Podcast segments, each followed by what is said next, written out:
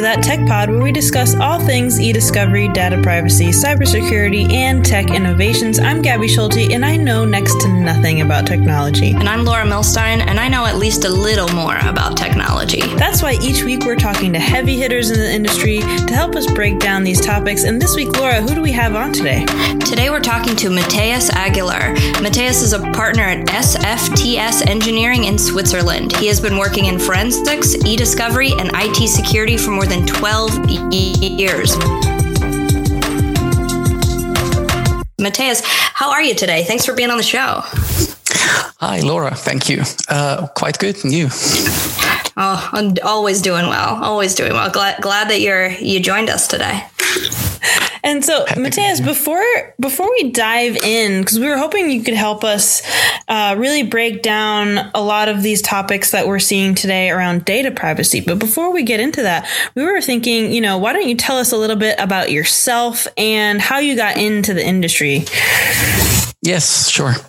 Um, that is actually more by coincidence than um, proper planning because after finishing my master's degree, I went to several websites of consulting companies, and one of them was PwC, where I just uh, called them and asked um, to get an interview. Uh, Wait, the, I need to jump in on this. I'm sorry. You said you just called PwC and asked them for an interview. Exactly, and uh, for a completely different. amazing. Um, what do you say? For a different um, department than I actually ended up in the end. So that uh, woman told me that uh, I would have to go to their website. Everything is on there, and there is a pull-down menu to select all of that. And finally, uh, when I opened that pull-down menu, I saw IT forensics and computer security. So um, I clicked on that spontaneously instead of what I actually planned. And that's how I ended up in e-discovery. wait, wait. Oh, nice. So by just randomly calling PwC to naturally just have them employ you, which is amazing, to now you run and own your own company in this field that's incredible. I just want to take a moment to, to applaud you for that because that's a unique, unique path. Yeah, yeah. I, I want that skill. Where do you get that? Where did you go to school? Actually, I think from whatever I do these days, uh, only a fraction I really learned at the university. Uh, most of it is just because yeah, I can relate. Um, yeah, I'm interested in in the field. I'm interested in technology and uh, learned it in my free time and did in the past. So yeah. Wow, I mean that's that's intense. Um, so I, I want to dive into some questions that I think are relevant for everything going on today. I think people are are so concerned now with with uh, data privacy and and big tech, and you just mentioned big tech. So, uh, what are your thoughts on that? And and with big tech, kind of everyone feeling like, does big tech know all my data? Um, is everything safe? You know, what are your what are your thoughts on that? Yeah, that uh, is indeed a topic that's coming up more and more these days. Um, it started probably not even in uh, e-discovery because there we had from the start quite high security and privacy uh, requirements because usually you treat data from people that are high up in uh, the companies that are being investigated but uh, rather on Facebook, for example, and uh, Instagram and all these platforms in social media. And at some point, of course, it swapped over uh, just because there is uh, heightened sensibility about uh, privacy in general. Uh, and then we got GDPR and, and all of that. And of course, that um, seeps over to, to public knowledge and, and people start to actually uh, think about it. And uh, that also hits uh, our industry even more these days. So, um, just to yeah. jump on that, Gabi, um, can you tell us what a GDPR is or, or a DSAR? You know, I'm glad you asked, Laura, because while I'm able to, to, to tell you all because I am so savvy in the tech world, um, I know that listeners might not know. So, Mattias, why don't you explain to us really quick um, what exactly those uh, acronyms mean? Yes, sure. Um, GDPR. Maybe. Mattias is like, let me think. What does that mean? yes, uh, actually, I am. Um, because uh, the way I would have explained it is um, with the question Do you know all these um, bothersome pop up questions that you usually get these days on websites? I'm familiar. Yeah, I usually um, find myself breaking something after I get too many of them out of anger. So yeah, yeah, and so that's probably the one um, or the biggest thing that uh, the general public is aware of these days, um, mm. or the impact that people actually feel and see from GDPR. Uh, there is way more in that legislation: the right to get your data deleted, the right to request from any company mm. that might have uh, data about you to actually get that. Uh, and that would be uh, the next uh, acronym already, a DSAR, right. Document Subject Access Request. That one I know uh, because I'm more um, involved with that in, in, in daily business, actually. Didn't you work on creating um, a, a, product or a platform uh, around DSARs or something with DSARs? Am I wrong on that? No, actually, that's indeed uh, true um, because, uh, well, it, it actually started even before GDPR and DSARs were a thing, uh, but there was uh, already in the past, not that frequently, but uh, there was uh, now and then the need to uh, redact documents. As you know uh, from the past, you take a black marker, go through the documents, scan them in, or use a copy machine. and that process, of course, can also be done digitally these days. Uh, the initial way it was done was not much better than actually using a pen because you had to draw boxes, uh, and that uh, turns you quite insane after doing that for, let's say, a month for nine hours a day. And uh, well, we said we can do better than that. Uh, let's automate that. And uh, that's how we ended up creating a tool and uh, taking it up one step more, uh, we now do DSARs with those as well. So, yeah. Got it.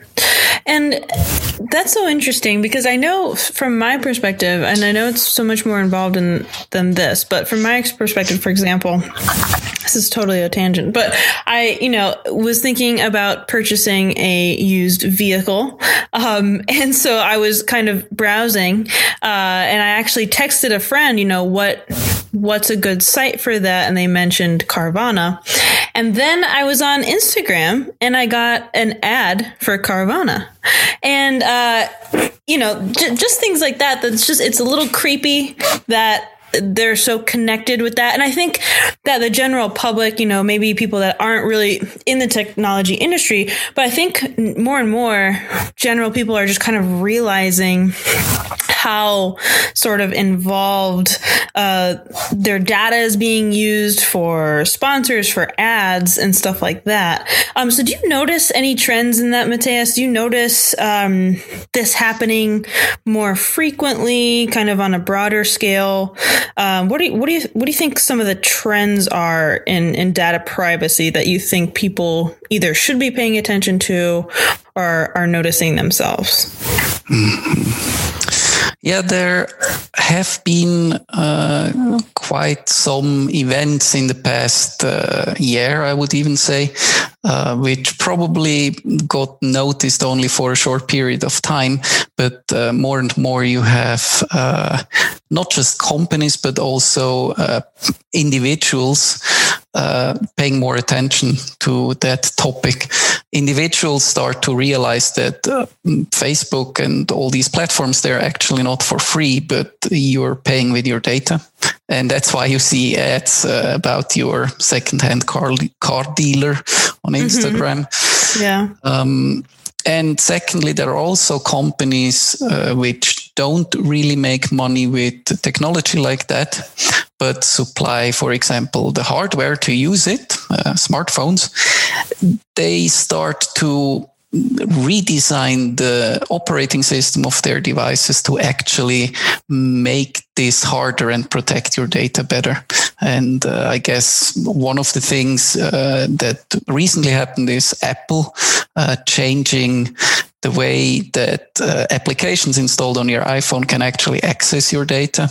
And uh, obviously, companies like Google and Facebook on the other side of uh, the uh, discussion, they are not really happy about these changes because it's going to make their life harder. So mm. that's uh, uh, the second newest event, I think, and one that is going on. Uh, still, as we speak, is uh, WhatsApp with the new mm-hmm. Um, user what, what are they called um, in English? Like AGB. Yeah, yeah, the new like guidelines that they're having. Yeah, I, I yeah. think it's turning a lot of people to to the other ones. There's like Telegram now. Signal. Signal's always exactly. been around, but mm-hmm. I think mm-hmm. it's getting more time. Elon Musk is really just going to take advantage and come on, come on out. Yeah, and see, you were aware of that. Uh, you heard about the story. It's it's not just for geeks. That's really something which uh, is out in the general public these days. So yeah. We have well, Signal, by the way. You too. Oh, okay. Are you trying to message us? Of course, we have Signal. Reach out anytime. Reach out anytime. I, I'm a I'm a Telegram, uh, WhatsApp and, and Telegram user, but I have not uh, ventured onto Signal yet. Don't worry, Mattias. I'm connected on all of them, just in case. just in case someone needs in to case. find me yeah, same here. You you have to be reachable on all of these channels. You never know where uh, your yeah. Uh, partner is going to be. Yeah. well, that actually uh, makes me think because you know these apps. I think some of these other apps that we're talking about are used more on a global basis. Um, and you mentioned that you're based in Switzerland, um, and I wonder are there any differences in data privacy concerns, um, you know, in the US versus globally versus in Europe versus in other areas that you think people might be interested in knowing about, paying attention to a little bit more? Uh, yes, that's actually a really good question because there are uh, um, vast differences in, in some areas, uh, especially in uh, the business I'm in, in litigation. Mm-hmm. It works uh, fundamentally different in the US, but also in the UK because they're based on a different uh, legal system, case law. Mm. I'm an engineer, so I get in touch with uh, with lawyers nevertheless uh, on a daily basis, and uh, there e-discovery and e-disclosure is something um, well it's it's part of the legal system and uh, in Europe uh, for example and also in Asia it's still a pretty new concept to a certain extent. And uh, if you have a cross-border investigation uh, you quickly figure out uh, that there are differences that are quite uh, big or way bigger than you expected because uh, you get requests that might work in the US, uh, but if you ask um, those questions to companies over here in Europe, uh, they just sound completely ridiculous. Uh, we're not just going to hand out the data; it cannot leave the country. Uh, and US based, like, why not? we can just share everything freely. it's it's a way more complex uh, situation over here in Europe, especially uh, also because we have uh, not just one country where everything is uh, more or less the same. Every nation in Europe has slightly different uh, privacy rules, and that makes the whole thing quite interesting to say. Yeah. And yeah. yeah I, I, think also in, in regards to uh, privacy and how uh, important it is for uh, individual or for a company being located in one of these countries or let's say in the US or in Europe is quite different uh, that also uh, has an impact on on the adoption of cloud computing for example. Mm, in yeah. Europe uh, and especially Switzerland this is still something which um, I think people view it as something dangerous because your data is everywhere, nowhere. You don't know who has mm-hmm. access, and and that just makes companies feel uncomfortable. Yeah.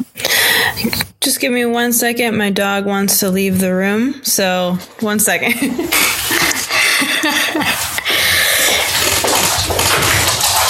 I don't have one. Uh, you don't have a dog? You gotta get one. It's just yeah, like an, it's just not right to not to not have a dog. Yeah, especially like during a during a pandemic. Come on. it's uh it has its its blessings and its its curses for sure. Uh, she's a handful, but cats are um, low maintenance, so I'm a cat person. Oh, so you, you have a cat? Yeah, I I'm okay. I'm that's, growing that's on cats. Yeah, as long as I, you have an animal. I can't yeah, right. understand anybody that doesn't like animals. I, if if someone tells me that they don't like animals, automatically serial Something killer. wrong. Yeah, comes wrong. I'm like, you're a murderer. Thank you for letting me know. So I will yeah. keep my distance because you're you a murderer. red flag. Yeah.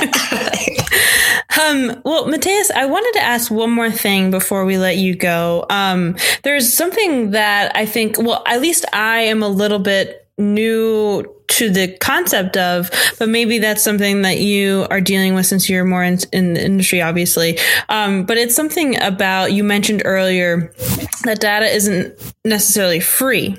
Um, but do you think that is going to be maybe more, um, utilized uh, do you think that's going to be utilized with companies kind of as more people are sort of realizing this? Do you think down you know the next couple of years or so we're going to see um, some sort of something like data dividends or, or anything like that to users um, as that is getting more aware uh, in, in the general public? Or do you think that's kind of too down the line right now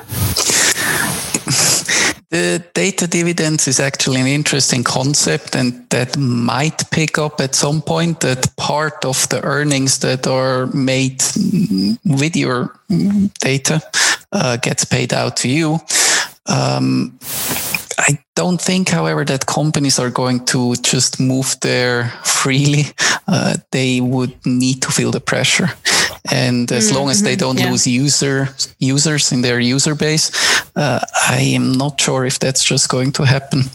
Um, right. It could, however, be that the whole industry is going to be a bit transformed that um, s- systems or or services like for example signal which are a non-profit organization uh, are going to be more popular because your data is not used uh, in, in a way to keep the service alive but it's more in a sense similar to wikipedia where you have uh, bigger sponsors smaller sponsors and mm, the, the okay. whole thing gets financed in a different way or completely distributed system uh, based on a blockchain where you would have a social media system that is actually nowhere and everywhere because there is no central server and uh, it's just running in the in on the internet essentially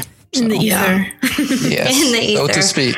Yeah, yeah. Awesome. Well, Mattias, thank you so much for coming on our show. Thank you for your time.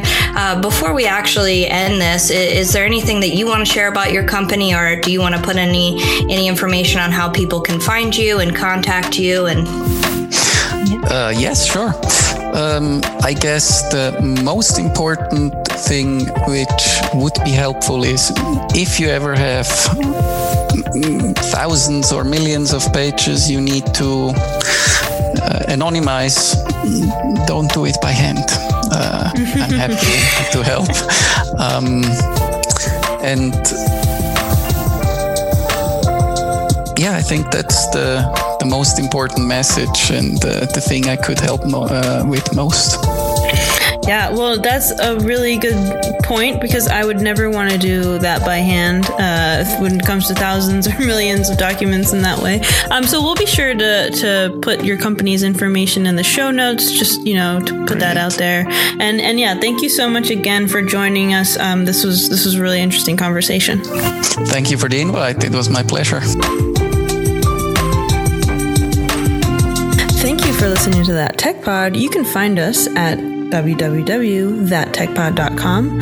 You can also check out our LinkedIn at www.linkedin.com backslash thattechpod. Also, feel free to hit us up on Twitter. We are tweeting sometimes. Uh, and you can find us, you guessed it, at that tech pod. Also, feel free to email us at thattechpod at gmail.com. We're also uh, really, really thankful for any any listeners who uh, want to give us a a rating and review on Apple Podcasts or anywhere you're listening to this podcast.